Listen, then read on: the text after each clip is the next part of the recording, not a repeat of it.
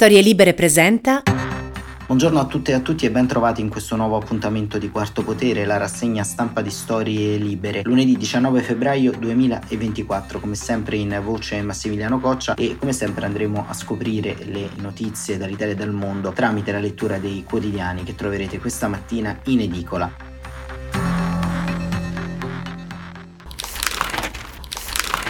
Innanzitutto vorrei cominciare con delle scuse, delle scuse a tutti quanti voi, a tutti i nostri ascoltatori, perché in questo periodo Quarto Potere ha avuto una discontinuità inusuale per il nostro format. Da un lato, come avevo eh, raccontato qualche giorno fa sui social, qualche problema di salute mi ha tenuto distante dal microfono e dall'altro una sorta di incapacità di leggere il contemporaneo mi ha quasi proibito di andare in onda. Capita, capita molto spesso, capita ad ognuno di voi e capita anche a me quello di essere sommersi dalle informazioni, sommersi dalle analisi, sommersi anche dalle idee e non sempre si ha il vestito migliore per andare in onda, un vestito che ovviamente non vuole essere eccessivamente umorale, non vuole essere legato al proprio pensiero sul mondo, ma diciamo in questo tempo così strano c'è anche forse lo spazio per ogni tanto fermarsi e guardare da lontano quello che sta accadendo. Qualche giorno fa c'è stato un uh, fatto pubblico molto grave, molto importante che in qualche modo mi ha spinto a trovare una nuova chiave interpretativa rispetto a quello che accade e quindi mi ha spinto non solo a tornare in onda ma anche a diciamo raccontarvi un po' quello che ho provato in questi giorni perché una rassegna stampa non è solamente un uh, ricettacolo di notizie, è anche un pezzo importante dell'anima e della vita del conduttore. In queste giornate sostanzialmente mi sono sentito davvero in balia di alcune notizie, tra cui, eh, come vi dicevo, quella della morte di Alexei Navalny, ucciso molto probabilmente da un cosiddetto fattore esterno, come eh, raccontano i dispacci dei servizi segreti statunitensi e britannici. Navalny non doveva essere in carcere, Navalny non doveva essere in una prigione in Siberia, in Russia, ancora oggi, in queste ore, mentre stiamo parlando, mentre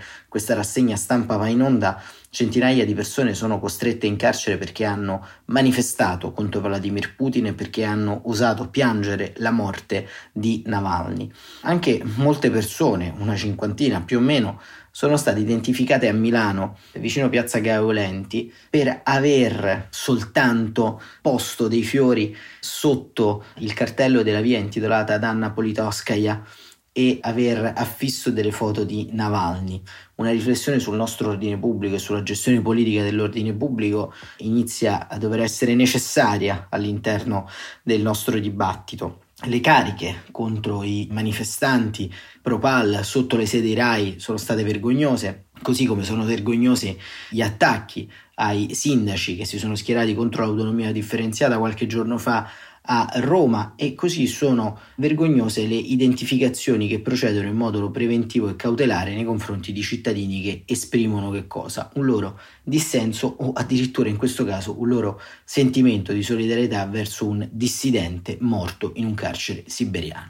Andiamo a recuperare proprio sulla vicenda Navalny un articolo molto importante scritto da Gianni Vernetti che trovate sulla Repubblica del 18 febbraio di ieri. Repubblica titolato Il corpo di Navalny e Gianni Vernetti ha scritto un editoriale molto interessante dal titolo Perché i dittatori temono i dissidenti.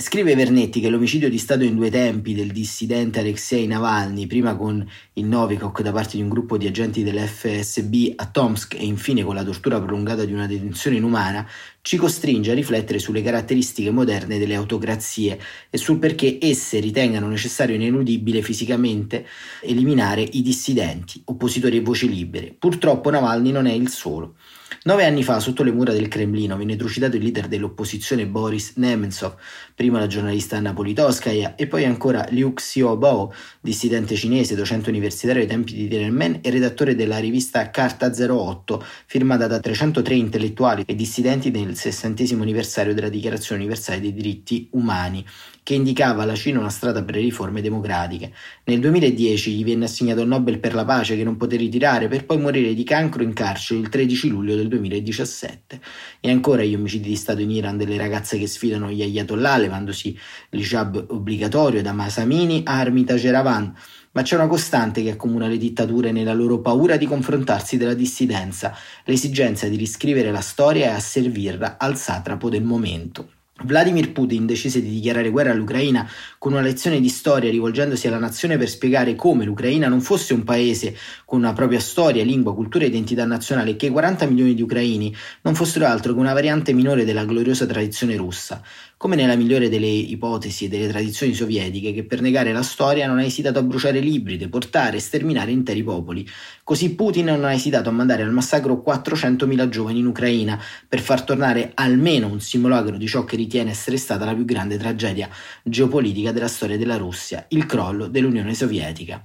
Il sorriso di Navalny, scrive Vernetti, dietro le sbarre, le mani a forma di cuore, la forza delle sue denunce, raccontavano una storia possibile di libertà e resistenza incompatibili con la missione di revisione storica del sataro del Cremlino. Il dissidente Gary Kasparov ama ricordare un proverbio dell'era sovietica: Noi russi viviamo in un paese con un passato imprevedibile. Questa è la cornice nella quale va collocata anche la messa al bando dell'organizzazione Memorial, che ha svolto un lavoro prezioso ricostruendo la storia del gulag sovietici, una gigantesca memoria collettiva con la quale la Russia del ventennio autocratico di Putin non solo non vuole fare i conti, ma che vorrebbe cancellare con una parte della storia del paese. L'Unione Sovietica, come tutte le dittature, si è retta su un castello di bugie, le stesse che i figli dell'ex militante comunista della Germania Est, Christian nello splendido film Goodbye Lenin, cercano di ricostruire per ridurre il trauma del cambiamento del 1989.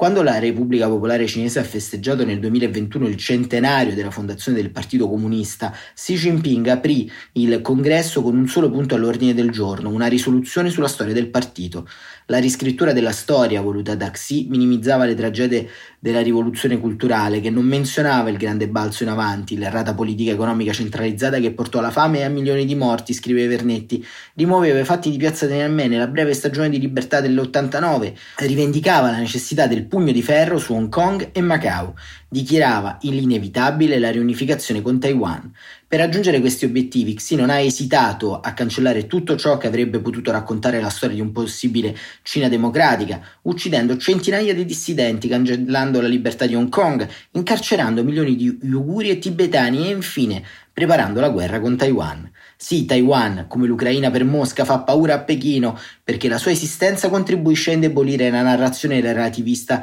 della eccezionalità non democratica cinese, secondo la quale il gigante asiatico non è pronto a un'avventura democratica di stampo liberale, essendo passato attraverso diversi modelli di governance di tipo assolutistico, tanto nella versione imperiale quanto in quella a partito unico. Taiwan, l'Ucraina, Navalny, Liu Xibao sono tutte storie da cancellare e da riscrivere.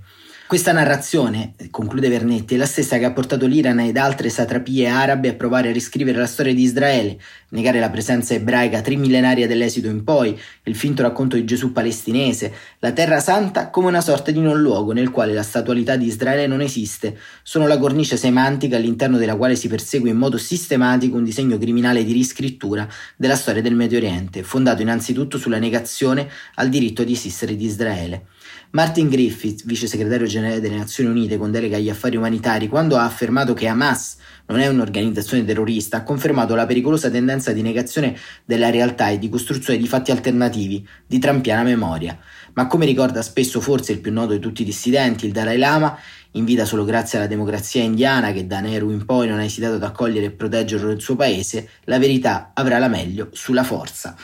E questo era Gianni Vernetti su Repubblica del 18 di febbraio, quindi di domenica scorsa, e c'è invece oggi sulla stampa un importante editoriale di Natali Tocci che ci racconta sostanzialmente che cosa sta accadendo in questi giorni a Monaco di Baviera, dove è in corso un summit internazionale molto importante. Natalie Tocci scrive questo editoriale dal titolo La via stretta della pace globale tra i grandi della Terra a Monaco. Arrivata a Monaco è giunta la notizia, Alexei Navalny è morto nel carcere di massima sicurezza siberiano in cui era detenuto. Dall'assassino del leader dell'opposizione russa e delle centinaia di migliaia di morti in Ucraina ai quasi 30.000 palestinesi uccisi da Israele nella striscia di Gaza e agli ostaggi israeliani nei mani di Hamas, fino alle 800.000 persone che soffrono la fame, afflitti da guerra, repressione e cambiamenti climatici, quest'anno la conferenza sulla sicurezza di Monaco, appuntamento del Gotha della diplomazia globale, si è svolta sullo sfondo di uno scenario fosco. Ne esco poco rassicurata, scrive Tocci. La vicepresidente degli Stati Uniti, Kamala Harris, ha parlato più agli elettori del Michigan che ai presenti in sala, sottolineando l'imperativo dell'impegno americano nel mondo e il pericolo dell'isolazionismo. Harris ha detto poco o niente, la terza volta consecutiva che l'ascolto e ogni anno spero sia diverso, ma ogni volta ne esco delusa. Harris semplicemente non tocca né cuore né testa. Non che abbia detto cose insensate, la minaccia dell'isolazionismo USA si tocca con mano. Il membro repubblicano del congresso Pete Ricketts, dopo l'intervento toccante del presidente presidente ucraino Volodymyr Zelensky, pur sostenendo l'invio di armi all'Ucraina, ha avuto l'audacia di paragonare l'invasione russa dell'Ucraina alla sfida della gestione del conflitto meridionale con il Messico, come a dire che ogni paese ha le sue grane. Ancor peggio, il senatore trampiano dell'Ohio J.D. Vance che nella sessione che ho moderato ha sostenuto che Vladimir Putin non rappresenta una minaccia per l'Europa. Ho poi saputo che da Monaco Vance sarebbe andato a Budapest per incontrare l'autocrate Viktor Orban, una visita che la dice lunga. Gli europei presenti invece erano consapevoli della minaccia e della necessità di prepararsi al peggio. Dopo il Regno Unito, anche Francia e Germania hanno firmato un patto di sicurezza con l'Ucraina. La Presidente della Commissione Ursula von der Leyen, praticamente annunciando la sua ricandidatura al vertice dell'esecutivo UE, ha dichiarato che se dovesse essere rieletta creerebbe un commissario alla difesa, una prima assoluta, che potrebbe essere assegnato a un paese dell'est Europa. La premier danese Mette Fredriksson ha sottolineato che il paese invierà tutta l'artiglieria di cui dispone all'Ucraina, mentre il presidente ceco Peter Pavel ha dichiarato che Praga manderà 800.000 munizioni a Kiev. Insomma, gli europei non se ne stanno con le mani in mano, ma non basta, scrive Tocci. Il cancelliere tedesco Olaf Scholz non ha fatto nuovi annunci, per esempio riguardando l'invio dei missili Taurus, mentre grandi paesi europei come Francia, Germania, Regno Unito, Italia e Polonia, pur presenti a livello ministeriale, non hanno colto l'occasione per dare il messaggio forte e chiaro che ce la faremo, anche se gli Stati Uniti, qualora Donald Trump dovesse essere rieletto alla Casa Bianca, a dar seguito alle sue minacce di abbandonare l'Europa al suo destino non che ci siano state note di ottimismo. Quando iniziai a partecipare alla conferenza di Monaco oltre dieci anni fa, nella sala venivo letteralmente presa a gomitate dagli uomini bianchi e piuttosto anziani che dominavano la sala. Oggi non ci sono soltanto molte più donne, ma anche rappresentanti di paesi da ogni angolo del mondo e grazie alla presenza della fenomenale presidente della Barbados, Mia Motley, dei capi di Stato e dei governi di Colombia, Qatar e Ghana, dai ministri degli esteri di Cina, India e decine di altri stati, ma anche di amministratori delegati e rappresentanti dell'accademia e della società civile, sono molto più variegati i temi trattati, insomma clima, intelligenza artificiale, demografia, energia e sicurezza ogni giorno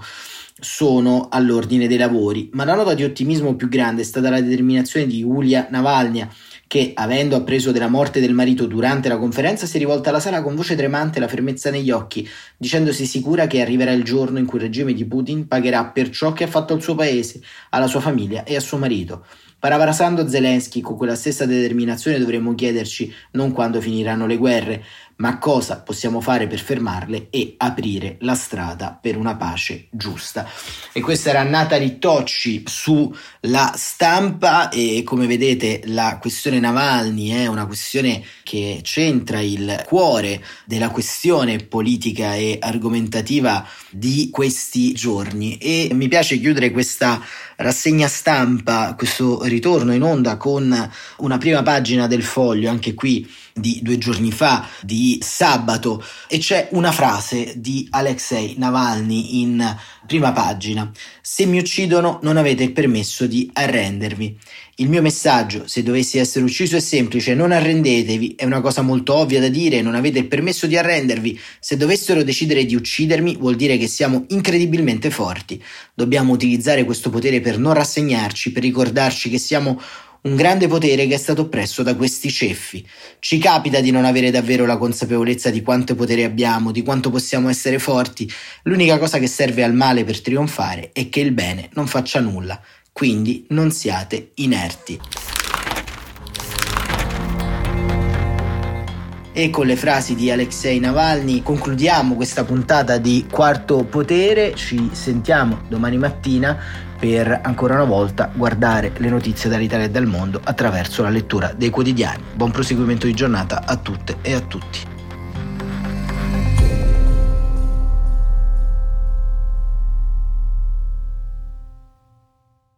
Una produzione storielibere.fm di Gianandrea Cerone e Rossana De Michele. Coordinamento editoriale Guido Guenci.